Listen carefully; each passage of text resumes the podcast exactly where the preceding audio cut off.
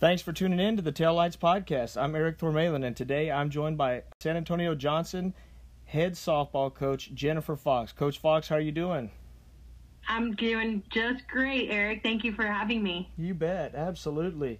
Coach Fox, tell our listeners a little bit about where you grew up, what your parents did. I grew up in Houston, Texas. I went to Cypress Creek High School and go Cougs. They just played for a state championship in girls basketball a couple weekends ago, so proud alum, super excited about that. My parents, my stepdad was just a salesman and anything that he could get his hands on, very hardworking, grew up in Corsicana, had nothing and has made a great life for my parents and myself and my brother. And my mom, just same, she did not ever get a college education, but she should have because she's so smart. And she just was very hardworking, and it just taught me really good work ethic from the time I was little.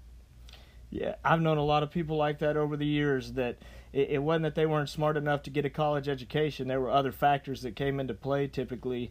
And sometimes it's just, maybe what your passion is doesn't require a college education, but it takes nothing away from how intelligent somebody can be. Absolutely. And that was my mom. She got married at a pretty young age and had my brother and myself, and just real dedicated to her family. And so that was just not in the works for her. But again, she's probably one of the smartest people I know and very creative. And so I think if that avenue would have presented itself for her, she could have been a great interior designer, something like that. Yeah. Awesome. Well, yeah. I know one of the things that obviously you're going to get into there when you're in high school is going to be softball, correct? Yes. Did you do some other sports as well, or? Yes. I played volleyball and basketball in seventh grade all the way through. I didn't play volleyball junior, senior year. I was on the basketball team and varsity softball team. Okay, so, gotcha. I just real involved in athletics. Yeah, and I imagine so, because as we get into talking later on about Burnie, and I know, and I'll likely ask you a question that informs our listeners more on this and everything, but you were very into things that every other program was doing, not just your own, and so I figured you probably were involved in other sports as well, as we see a whole lot of shifting towards kids going kind of straight club or select and things. I think that's one of those topics that comes up a lot about being involved in a variety of activities and building a well-rounded athlete. I mean, imaginable, and my stepdad was very knowledgeable about things, and so it just got me real interested in the competitive spirit of all sports.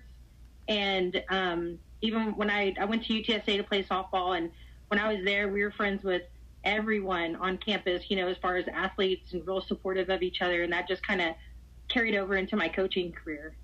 Yeah, definitely.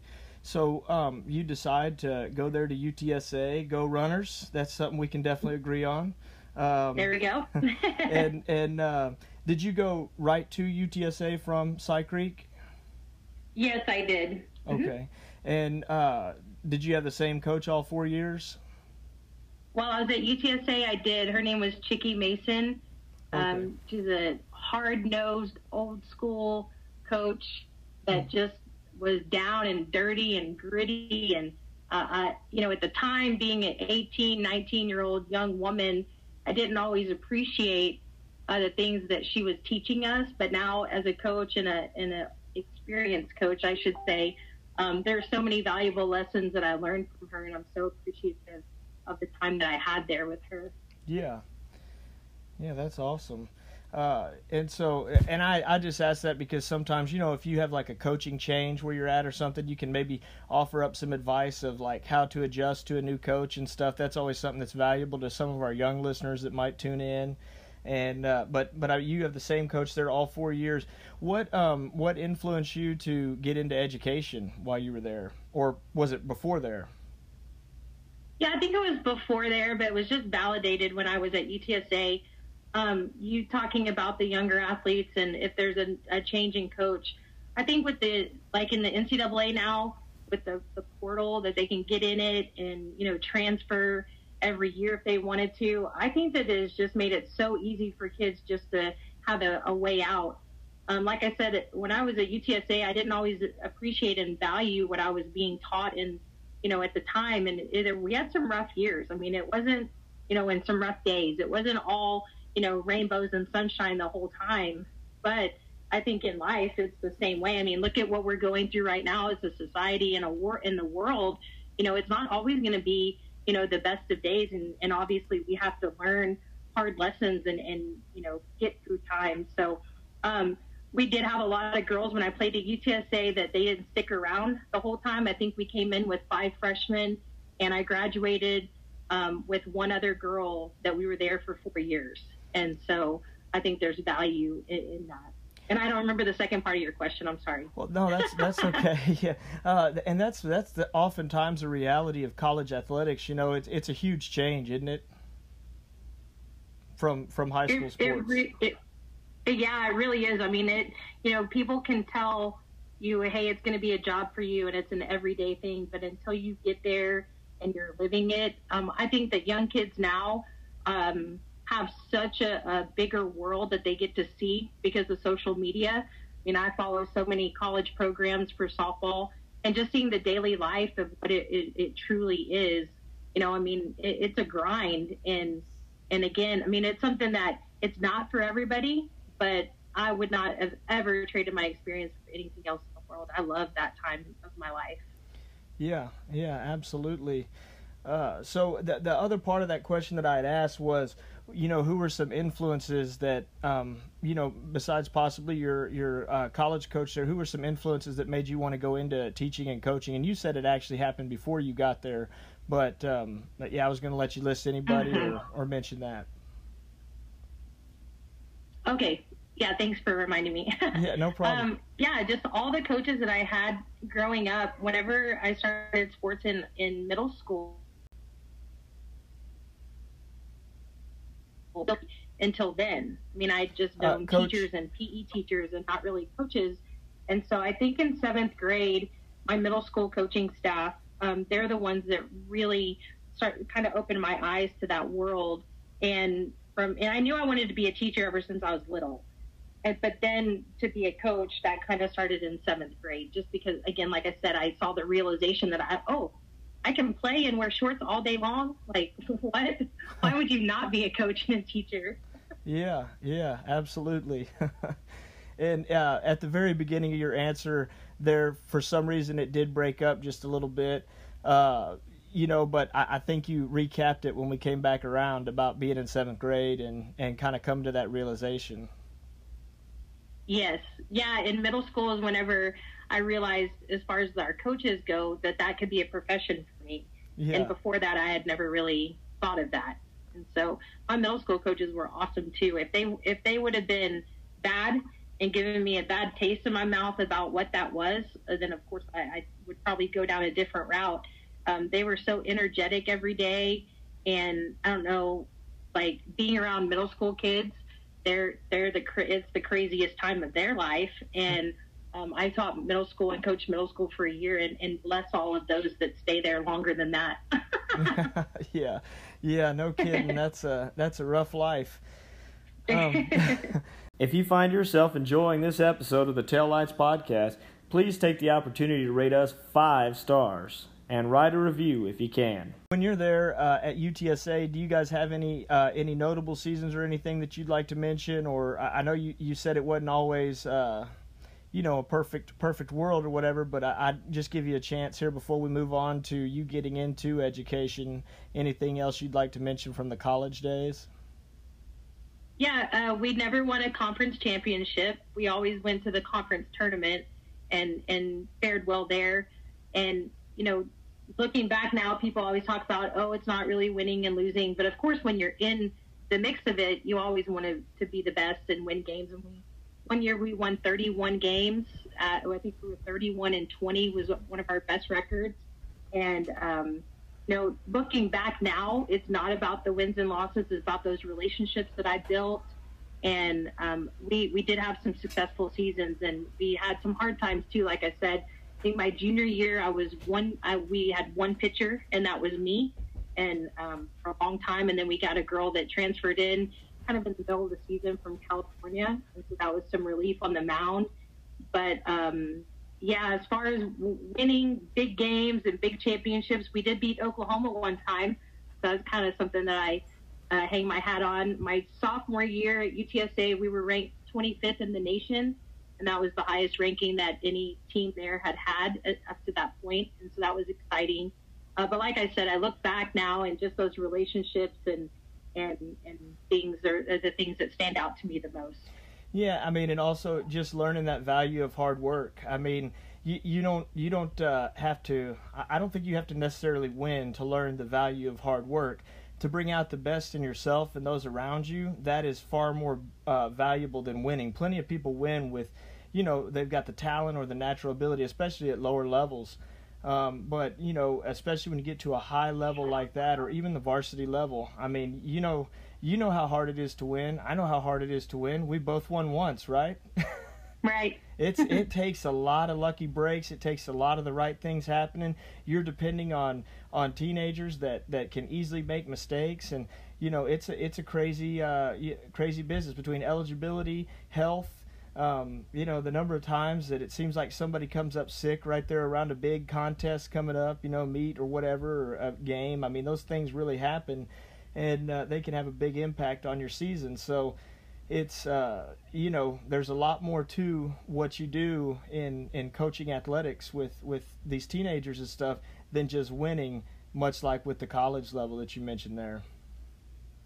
Absolutely. And now being a coach, you know, my successes are when the kids are coming back and, you know, telling me about their college days and how well they, you know, if they go on to play, how well they do there, or the girls that are, you know, because I'm old now, but, you know, they're married and having children and these wonderful, amazing lives of their own. That's the success that I love to look back on and see. And that's how I determine if we were successful or not. Of course, winning, you know, like we said, is amazing. And it takes away a lot of bad things that are happening. You know, it covers up a lot of stuff. But truly, at the end of the day, those successes of, I mean, I think I have 4 girls right now that played for me that either just had a baby or they're pregnant. And I'm so excited for them. Like, that's really a cool thing. Yeah. Yeah, absolutely. As time goes on, you see a lot of the bigger pictures. I mean, I've had a few teams that in hindsight, I look back on too, and, you know, we fell short of kind of what the season's goal was, but I don't think we could have gotten another ounce of milk out of that cow. You know, we did everything we could. And, so, I mean, there's a lot to be said about that when reflecting. So how, as you're leaving UTSA there, how does the Burnie job come about? 'Cause that's the first place you're going to go, right? No, I actually had 2 stops before there. I went to, right out of college, it was December of 99. That next spring, I could have stayed and done my student teaching, or I got offered a job at Marble Falls High School, and so I went there for a semester, and I drove back and forth from San Antonio to Marble Falls, an hour 15 minutes, hard driving every day. I had just gotten married in June of 99, and so, you know, being young, it's like, am I going to student teach, or do I want to get paid? And of course, I want to get paid. So I went there for a semester, and then I worked at Spring Branch Middle School in Smithson Valley area, and my husband worked there with me for a year. And then Terry Galt, who's a good friend of mine, and knew him from UTSA, he called me one day, and he goes, hey, we got a job opening over here at Burnie for a softball position. And I was like, I already applied for that, and they said that, you know, nobody called me and wouldn't return my phone calls, and I was just like, I guess I'm not the right person for the job. And he goes, no, you got an interview, like, we're going to call you. And I was like, okay. And it happened whirlwind, super fast. I had an interview on a Wednesday, and I had the job by Friday. So it kind of fell into my lap. Yeah, no. He doesn't come up enough, I don't think, on this podcast. He has with Stan Leach and a few others that I have interviewed. But Terry Galt is such an awesome guy, such a treasure there in Burnie. And so it's no surprise that he was involved in helping to get you over there and everything. And as often happens with Coach Leach, I mean, I think he knows when he knows who he wants, and he trusts, like, the opinion of somebody like Terry, who obviously a sharp guy. I mean, look at what they end up getting out of you. right? Yeah. They do it quick. A lot of value in that. I agree. And, you know, I think nowadays there's not enough of that trust in other people, like what you just said about trusting Terry and his opinion. You know, I think we rely on so many other outside factors instead of going with our gut feeling.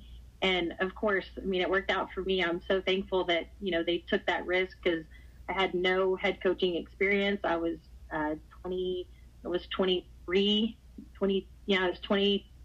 24 years old, you know, and now looking back, I'm like, oh, why did they give me that chance? But again, I'm thankful that they did. Yeah. You know, I think there was a time where the society hadn't shifted to this blame society that we're kind of in, I think, in a lot of ways right now, where people blame a lot of things on factors on why this is not successful or that's not successful. Maybe I was naive to it back then or something, but I think that in a lot of cases, a lot of people were able to make decisions more quickly and unilaterally 20 years ago or so than they can today, because everybody tries to kind of hide behind committee processes because they don't want to receive the blame, you know? Uh-huh. But I don't know. I mean, that's just one theory I have. A lot of the time, you know, if somebody goes out and hires you, you know, you're coming in supported and everything, and it's, you know, the right person, you know, finding the right person and everything, and you look at the results. I've seen that so many times with what Coach Leach has done with a lot of the people that I've interviewed here, that it to me, it makes a lot of sense. You know? Yeah. No, I agree with you. You know, that movie Moneyball. And I haven't seen that movie, but I know of the movie. Yeah, so it's a baseball movie, and they rely purely on stats and, you know, stuff. And it kind of goes back to what you were saying. You know, we just kind of lost track because there's so many ways to get information and so much stuff out there. And so, like you mentioned, the word bland. I know, like in coaching. Patrick Murphy, he's like one of my freaking idols from Alabama. He's amazing. Well, one time in the College World Series, I mean, he's got this gut feeling that he needs to put this pinch hitter in. Well, he takes out an All-American, and they were down, and that could have been the senior All-American's last at bat, and he replaces her with a freshman and to pinch hit, and the girl ends up hitting a grand slam, and they win the game. I mean, it goes back to kind of what we're talking about. Like, sometimes we lose that human aspect of just how you feel and that, you know, that gut feeling and going with it. And I'll always remember that story. So anytime that I'm challenged with like a tough decision, or I need to, you know, like you said, make a quick decision, I always go with my gut. However I feel, that's what I'm going to do. And then if it's wrong, it's wrong. And if it's right, then perfect. Yeah. And I think if you're in a place where, they realize you're going to be right more often than you're going to be wrong. I think that it's a great way to allow somebody to operate and not micromanage what they do. You know, I mean, I think a lot of value in that, because if you find good people that can help and go out and find other good people that can come in, to me, you got a lot better chance than, you know, going through this whole process where, a lot of politics can get involved and people start trying to guess of what they want to say, you know, in these interviews and everything. I think a lot of the time, right. You know, it's like politics, right? Somebody runs for president or Congress or something, and everybody's shocked when they get in office what they do. But if you looked at their past record, you would have known what they would do. Absolutely. Yeah. Absolutely. So our head football coach at Johnson just left. He took a position at Alamo Heights. He's going to be the head football coach and athletic director down there. It's a great opportunity, career move for him. And that was what he said in his interview. He goes, y'all, I can sit here and talk to y'all all day long, but how you're really going to know me is ask people that have worked with me and you know, that I've worked for and what I really truly do. So just alluding to what you were saying, you can talk a big game in an interview or, you know, at a debate politically, but truly your actions are what people need to look at. Right, yeah, because I've heard people coming out of that when somebody gets a candidate somewhere that then, you know, nobody's really that happy with, and they say, how did we get this guy, or how did we get this girl, whatever, you know, and that's one of the responses is, well, you should have seen the way they answered this question in the interview. Well, okay, that's how sometimes you get in situations, and I'm not talking about any particular candidate on here, I never do, you know, but That's how sometimes we as a country or we as a state or as a local municipality get in situations, is that we don't really look at the body of work that somebody's bringing to the table when we consider the job that they're going to do and whether or not they're going to be capable for it. Right. So, and it's hard. It's hard when somebody doesn't have a lot of experience, you know, because what are you looking at then? But again, it goes back to what we were talking about, you know, finding out people, do they know their character and who they are as a true person? Maybe not in that role that they are trying to get, but just in general, you know, because I think that how I act here at my home is how I act when I'm at Walmart or when I'm at my school or on the field. Like, I am who I am all the time, you know, and I think a lot of people are that way. You can't always hide from people, and you can't always, you know, have the wool covered their eyes all the time. Like, your true character and personality is going to show up eventually. Yeah, absolutely. I completely agree. And you said something about experience and everything with a candidate, and you mentioned your own, like, you wonder, like, how did they hire me? How did I get this job?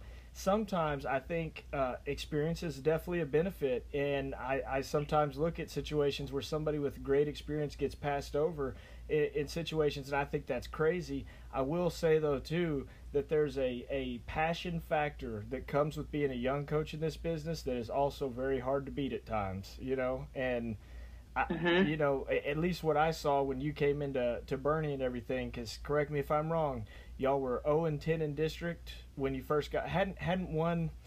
Go tell me what the situation was, because I know it had been a long time before they had done anything even close to what you're going to be doing in a short period of time. Yeah, I mean, I knew nothing about the Burnie softball program. All I knew about Burnie was that they had car dealerships out I-10 from UTSA. That's literally all I knew, because I didn't grow up in San Antonio. And so, yeah, they had struggled a little bit, and they were struggling just to get athletes to come out to play, and for, you know, whatever reason. And there was a great source of athletes at that school at the time, which there still is. I mean, it's just a breeding ground out there. Right. But at the time, they were involved in other things, and it was girls that were coming out for softball were just ones that they wanted to get a letter jacket, or, you know, and I'm not trying to talk bad about them or demean them in any way. It just was a time when people were not coming to the softball field. Yeah, it was a lot more about participation than being a program. There is a big difference. Mm-hmm. Yeah, I agree, and we still see that now. At my school, you know, we've got girls that they've never played softball before, and I welcome them with open arms, because I feel like in a public school, if somebody wants to put their life on the line every day and they're out there running around and sweating and getting bloody, you know, legs from sliding and stuff, if they want to participate, we're going to give them a place to do that. Nice. But you're right, there's a difference in the competitive spirit and the participation part. Yeah, absolutely. And y'all were much more participation, of course, early on there in Burnie. How long do you feel like that took to start turning around? Probably a couple of years. I know I can remember some of the girls that played for me those first couple of years, and they still hold a big place in my heart. You know, I came in with these big ideas and thought I was going to change the world, and actually, that was our saying the first year, be the change. You know, everybody talked about, well, we want this and we want that. Well, what are you going to do to be the change? And the very first day of practice was really cool. I don't know who it was. I'm sure one of the seniors, because we had good senior leadership.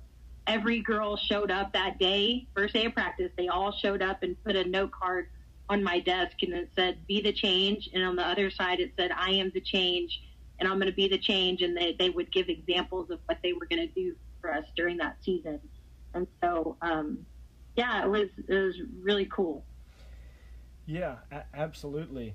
I mean, and so that as you start doing more things like that, and I've found too, I think with girls a lot of the time, because I've coached boys and girls, and I think with girls a lot of the time when you do things like list out goals and list out, you know, what did you do that you make females, when they reflect, I feel like they do it in a And that may sound sexist, or that I'm, you know, stereotyping one category over the other, but I think that females tend to benefit more from, you know, writing and in the process of reflecting, and guys just look at it as another chore.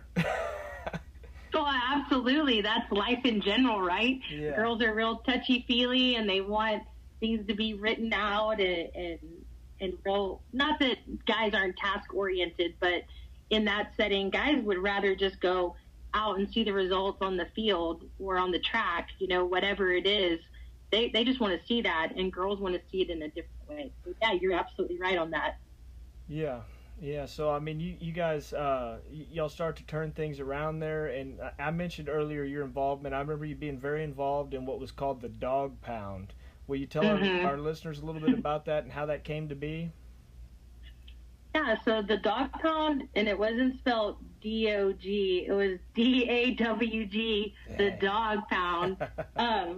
We got a group of students together and just started having theme nights where they would show up to games and they would dress up and just kind of gave them a little, you know, school spirit. And not that there wasn't school spirit before, but I remember one year we had to play.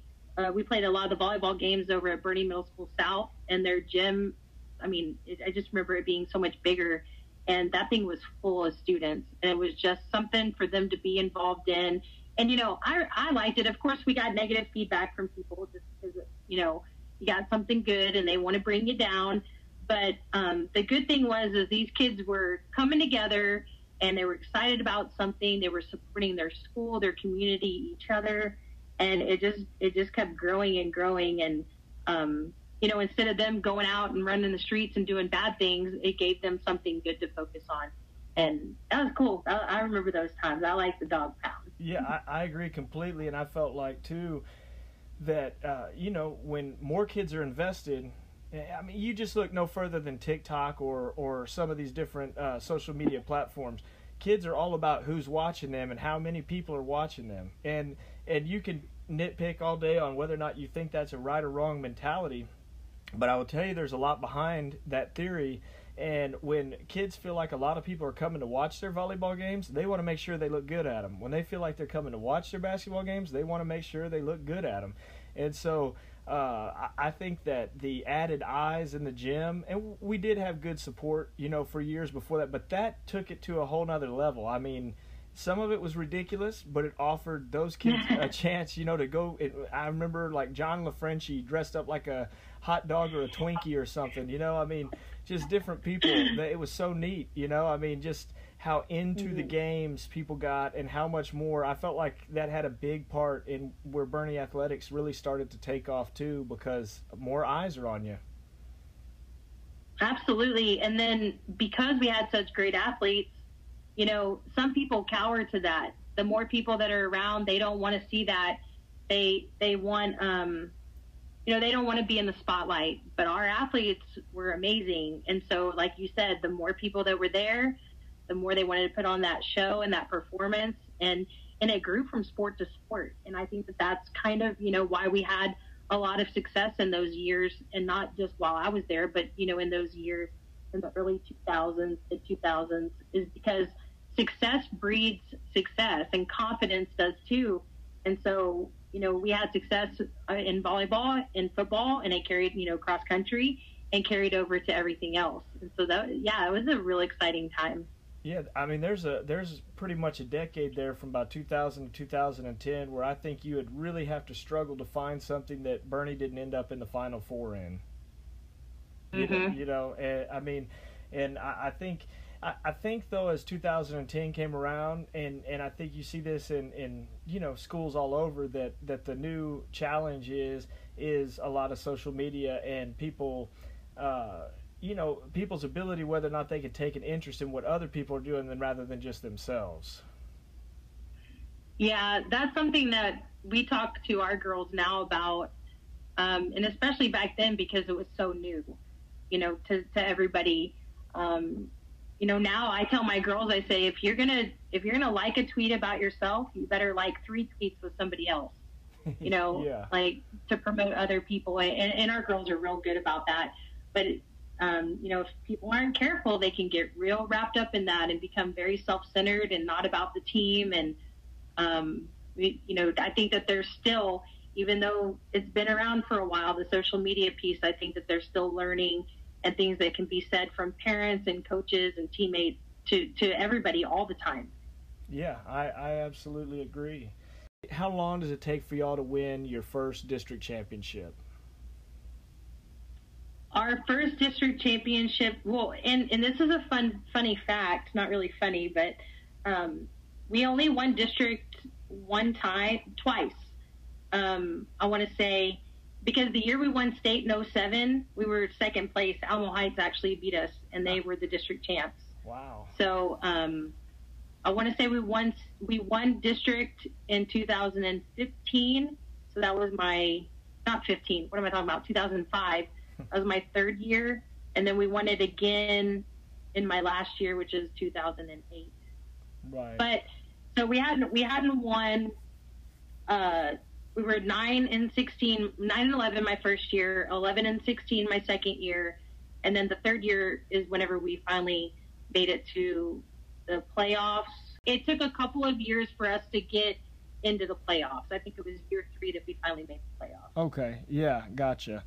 I mean, and it's of course tough at that 4A, 5A, which of course now would be considered 5A, 6A level. A lot of people know what they're doing. A lot of parents are spending money on their kids going to camps and playing select and all the different things that are they call softball select softball, right?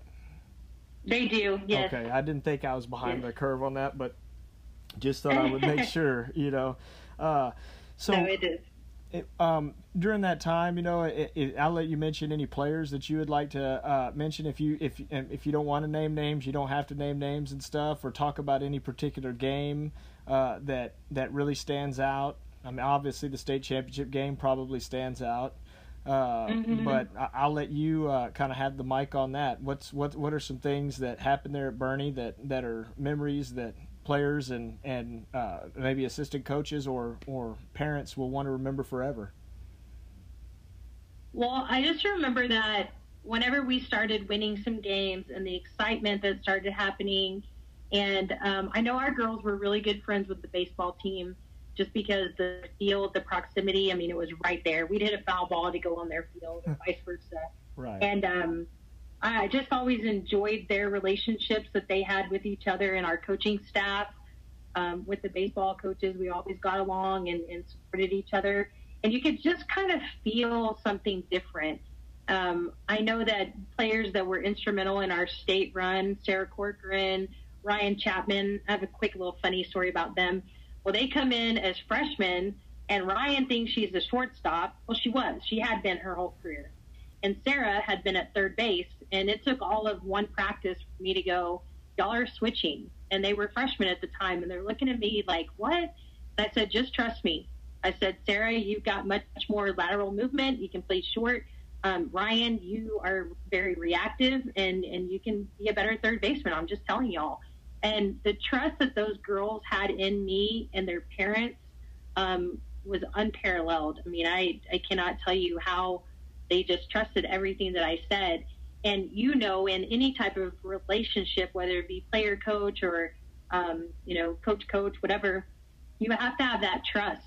And they gave me full trust in everything that we did. I know in 2006, we made it to the regional finals, and losing that game to Dripping Springs, they had an amazing coach, Keith Tuck. He's since passed away, but he did great things at Dripping Springs.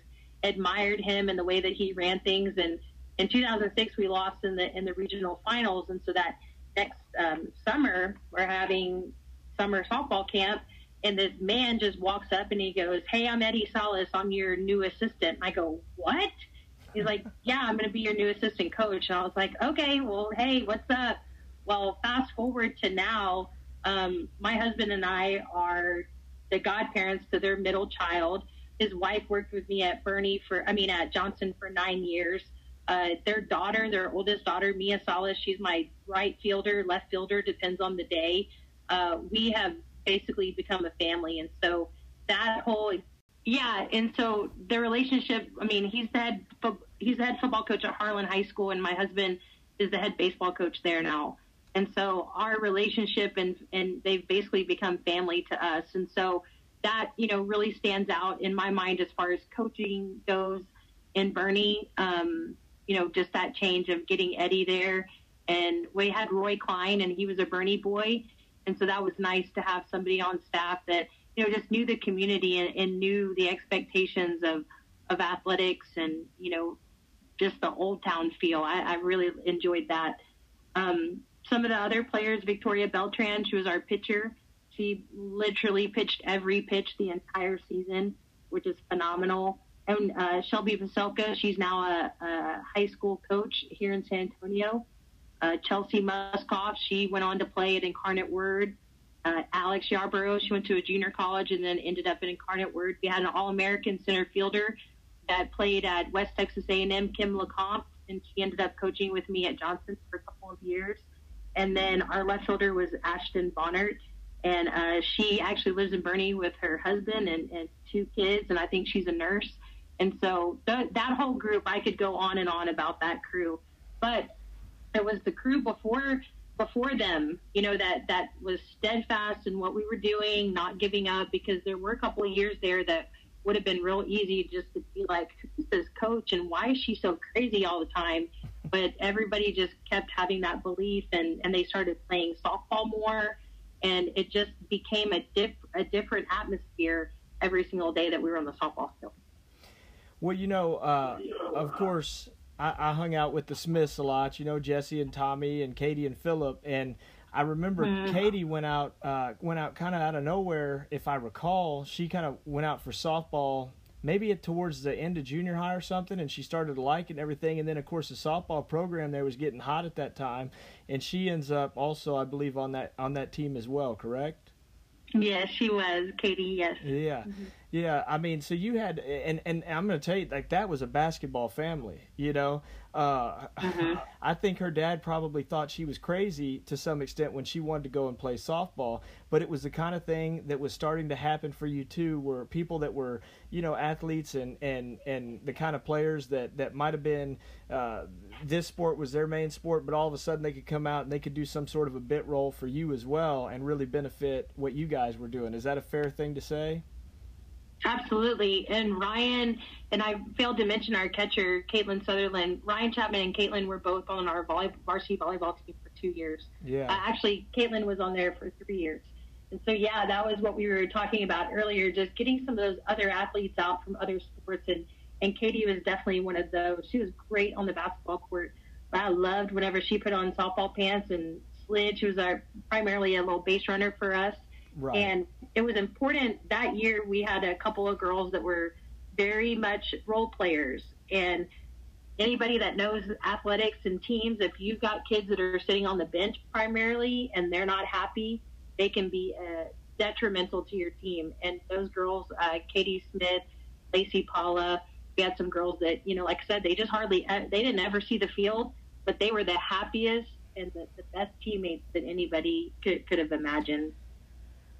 Yeah, definitely. There's so much value to be, you know, to be able to be in a situation where you can pick up athletes that can come in and be inserted into certain roles, because, you know, you got a lot of like the stud players like a Beltran and Corcoran and different ones that you listed there and everything. But when you start picking up those athletes and they're not a problem to what you're doing, and even though they're only used in situational roles and stuff, I mean, that's when I think you really go to the next level on a lot of different sports. Absolutely, because then it makes practices so much more competitive as well. Yeah. You know, and Katie, I mean, she was right there in line to play in the outfield, and it was a competition every single day. And, you know, the good players are going to rise to that. Either they're going to go, oh, this girl, she's on my tail, well, I'm going to let her have it. Well, then the other girl, get her out. Or you've got that healthy competition every day, which makes you better. Yeah, no question.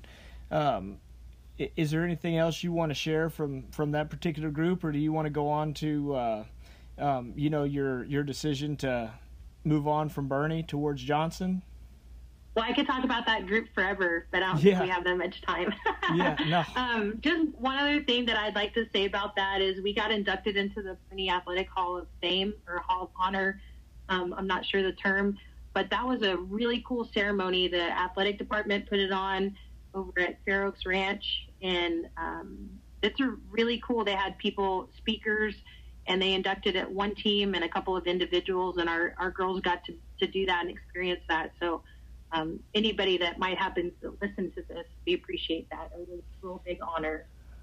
Yeah, and I know a few of the people that I've interviewed here in the past, Stan Leach, Bill Saltenfuss, just to name a couple, are on that committee, and I wouldn't be surprised if either one of them finds themselves listening to this episode. And I can't say enough, too, how appreciative I was when you know, our team got inducted as well there.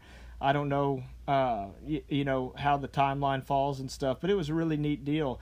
In fact, I'll tell you, the worst moment of me ever being a teammate was when I went to the Hall of Honor. I went in a limo by myself. I could have invited my teammates, but I decided, you know what, we did that as a team. I'm going to do this by myself. You know, people go to prom in a limo and everything, and they do all this crazy stuff in limos. And I thought, how often do you go into, like, the high school Hall of Fame? So I had to go all out. That's just... You are hilarious. And that right there is what makes you stand out and be memorable to everyone. You are silly. That's awesome. Why didn't I think of that? I told the guy, I told the driver on the way there, I said, have you eaten lunch? And he said... no, and I said, well, I got an extra ticket, I think, for a guest, and, you know, if you want to come in and eat, man, I said, I tell you what, just make sure when you pull in here, you pull in like there's a big shot in the back seat of this. And, man, he did. He pulled up, tires, and then he comes and opens the door, and Coach Fulkerson and you know, a few of my former teammates are walking up, and they're like, oh, my gosh. Yeah. Oh, man. That is awesome. It was a good time. You decide, make a decision, I imagine probably for family reasons and stuff, to get a little bit further away from those Burnie car dealerships and go on into San Antonio, right? What? Yeah, we actually lived in Stone Oak, which is over in the Northeast ISD area, 694-281. We lived there forever. We got married, like I said, in 99, and in 2000 we built a house, and so I knew that Northeast was building a new school, and it was going to be right across 281 from us. And, you know, at no point did I want to leave Burnie, but for my career, you know, it was just something, it was a new challenge for me, closer to home. And it was just a real exciting time, but it was also probably one of the most difficult decisions I had to make to date. Well, if you hadn't made it back then, you would make it today, because that traffic over there in the Stone Oak and 281 region is horrendous right now, isn't it? And then couple that with the Burnie traffic, that's got to be two of the worst sections of traffic in the San Antonio area. Oh, it's awful. Yeah. And there's no good way to get there. I mean, you could try, you know, Blanco the back way, but then you got to go the speed limit and slow down and be safe. Right. Or you can go sit in traffic on 1604 and, oh, man. Yeah. It's bad. Yeah, I think it's fair to say that for a long time you made a big sacrifice by making that commute, and you know, I mean, of course, the sacrifice paid off, not only with you guys culminating in the big success of winning a state championship, but also just in all the relationships and things that you mentioned earlier that you're able to build there. But at some point, it is time to make a sensible decision for yourself. Sounds like you made it, so. Yeah, like I said, it was difficult and hard. The worst part of that was I had to tell my girls, my softball girls, on the very first day of our game in the 2008 season, because they were announcing it at the school board meeting that night, and it was in February. And so I did not want them to hear that from somebody else or read it in the paper or online or anything. And so that conversation was not fun. But my girls that year, like I said, that was one of the years that we won district, and so that was really exciting that they, you know, stuck with me, and they're just so competitive. It didn't matter who was coaching them; they were going to figure out a way to win. Yeah, no question. Let's see here. So coming over to San Antonio Johnson, what are some of the big differences going from? You know, not that Burnie was a small district; it was a growing one and everything, and So was your last year there, was that before Champion opened, or were you at Champion for 1 year? No, so that was the other factor in it. I could have gone to Champion, and they were going to close Burnie High down to do renovations, and that was the same year that Johnson opened, so I actually never went to Champion. Gotcha. I just came to Johnson. Okay. Yeah. And I'm having trouble now remembering what my question was there. Oh, okay, yeah, what was the big difference between maybe going to kind of a smaller field district to such a big Northeast ISD is huge, right? I mean, it is. We're one of 7 high schools, and so that was the biggest change, just trying to figure out all of these rules that they already had in place, you know, is well established. And being new at Johnson was really kind of cool because we were all new there. It wasn't like I was going on to a staff that was established. I mean, we were all learning together this new school. But as far as the district goes, the things that I had to get used to was I couldn't make any decisions based on just me, myself, and my program. It had to be in line with what everyone else is doing. They do things very fair there, and that's hard because the 7 high schools are in such different areas. But, you know, we get the same budget and we get the same playing surface, you know, or we play at a district complex. It was kind of hard to get used to, but I also have really enjoyed it as well. Yeah, absolutely. You know, that's kind of what's always been my struggle with going to a district that has that many high schools in it and stuff. It seems like the mindset sinks in a lot, and you don't have to comment on this if you don't want to, of course, as you work in a district with that situation, but I just throw it out there as though, you know, to me, one of the most special things about so many of the coaches that I had there at Burnie were how unique different ones were, and they were able to be, you know, each program able to be unique, and that coach was able to be themselves. And I feel like a lot of the time in places where you have so many different high schools, you can't do anything that's more representative of your personality. And when you're doing something that's more representative of your personality, I feel like that passion comes out even heavier, and you're able to impact kids even more than when you're bottled up and put into, you know, this is the same label on every jar kind of a deal. Yeah, I hear what you're saying, but I think that there's ways that we get around that. For example, when I was in Burnie, you know, the girls wanted playoff shirts, and I would let them do whatever they wanted. It could be any color. It could be any, you know, I always talked them into purple, but because I wanted to look up in the stands and see, you know, purple. Right. But, you know, as far as what was on it or whatever, and I think that we are stifled in that just a little bit because like you said, there are so many different personalities, and it could be a little crazy, and we are representing a school district first. But the way that I kind of add my own flair to my program is in my locker room. We have big old posters of every single year and girls that have, you know, gotten all district or all area or all state in our records. And so we kind of tailored that area in our softball field. We have some different things that are out there just for us. And so it does make it personable, and my personality comes through, but it's just on a different scale, I guess I could say. Yeah, it's finding an internal way to be unique to where, you know, you're still able to, yeah, I totally get what you're saying there. That makes a lot of sense. Yeah. Mm-hmm. What are some of the big benefits of, obviously you don't have that commute that you once had, but what are some other benefits of being in a place like a San Antonio Johnson? Well, I've really enjoyed just growing the athletic program from the bottom up and watching, you know, it kind of reminded me of Burnie with my softball program, but that feel and that sense that, you know, of accomplishment and seeing the growth and everything, we got to see that in all the sports. And so it's just been very rewarding to see that foundation that those first kids came and laid. We had kids that came from Reagan and MacArthur our first year. The older ones, the seniors, were ones that chose to come, and so that was exciting. And then the younger ones were kind of forced to come, and so that was very challenging at the beginning. You know, we had kids that were wearing Reagan letter jackets, you know, for a couple of years because they had earned those at their other school, and we were never going to tell them, you can't wear that. They earned that. But it was very hard to get them in this mindset of we're Jaguars now, we're Johnson.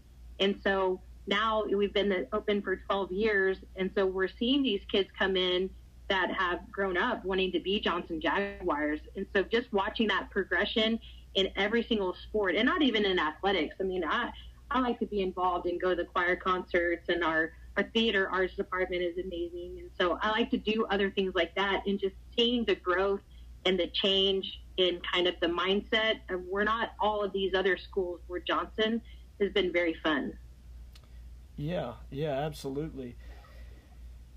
Let's see here. Anything you want to mention about any of your softball teams that you've had there? I know you guys have had some successful seasons there. And as I looked on Max Preps a while back and stuff, and was kind of reviewing some of y'all's seasons and stuff, but I'll let you just mention what you'd like to mention about your different teams there at Johnson. Yeah, so the first year we did not make the playoffs.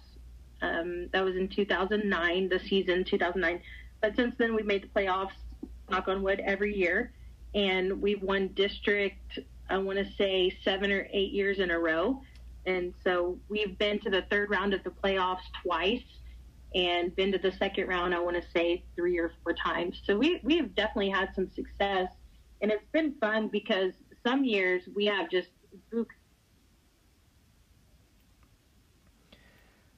Coach, it cut out. UTSA. Coach, it cut out right there. You said some years y'all have had I think maybe bukus of talent. Yeah, some years we've had bukus of talent, and some years, we're athletic, but maybe not great softball players just because they hadn't played, or vice versa. They played softball for a long time, but not at a very competitive level. But we have always found a way there just to get things done. And again, it goes back to what I was alluding to with my Burnie teams. Like, the trust that these players have in me has been a blessing to me, just because we're doing, and they really truly buy in to our program. And all of my assistant coaches, I can say, have done the same thing. They just believe in what we're selling, and it's such a nice feeling because I don't have anybody that is, balking at what we're trying to teach them. They work hard every day. They're excited about what we're doing. All out effort and hustle, and just no matter what. I mean, you might not be able to make a play or get to a ball, but you better try. And she had hurt her ankle, and it was swollen up and big, and, sprained ankle bad. And we were in the middle of a tournament, and she said, "Coach, I don't know what I'm going to do." I said, "Well, you need to see the trainer." And so she goes to trainer, and they said, you cannot play. Like, you need to get in the whirlpool, and we need to do, some, like, stretches or whatever, just rehab. She went to the trainers, and they said, "You need to do rehab, but you don't need to be playing." And she's like, "But can I play?" And they said, "Yeah, you can do whatever you want." So anyway, I'd already written the lineup out, and she was mad at me. And I said, "Gina," I go, "you cannot," she was our center fielder. I said, "You cannot cover ground in center field like we needed to." And she goes, "Well, put me in left field." And I said, "All right, this competitive little thing." Well, anyway, we're playing O'Connor, and a ball's hit down the left field line, and the fence is not close to where she started, but I have a picture of her diving headfirst into a fence trying to get a ball. Now, I don't suggest that at all to anybody, but I have that picture on my desk, on my cabinet, and I show it to any kid that, if they don't go for a ball or whatever, I go, "Hey, meet me in my office after practice." And I've shown that picture probably to 155 kids, just because it just shows the true. It's just a testament to what our program is about. Also. Yeah. She didn't catch it, though. Well, sometimes you don't, but you certainly won't catch it if you don't go all out trying to do so.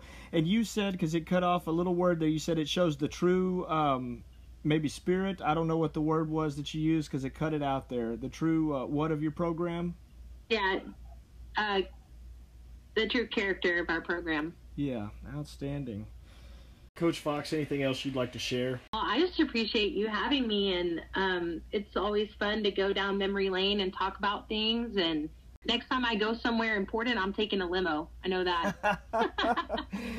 Even if it's by myself. Yeah, no doubt. It's the only way to go.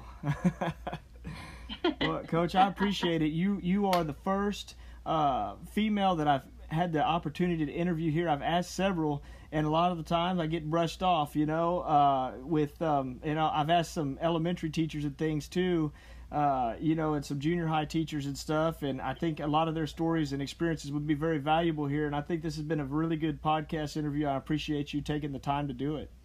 Yeah, I appreciate you so much, and tell all those females, let's go. Yeah, get on it. Absolutely. If you come up with anything that you want to add to this after the fact, it's not a hard thing to do, so you just get in touch with me, and we will do a quick recording, and I'll seam that in here as well, just in case, you know, if you're like, oh my gosh, I can't believe I forgot Martha, you know. I just give that as an example. I gotcha. we can always add to it. Yes, ma'am. Well, thank you. I hear you. All righty. Well, have a good night. All right, thank you so much, and good luck to you, bud. All right, thanks. Bye-bye. Thanks again for listening, and please remember, if you could, to go and rate us 5 stars on Apple Podcasts. Until next time.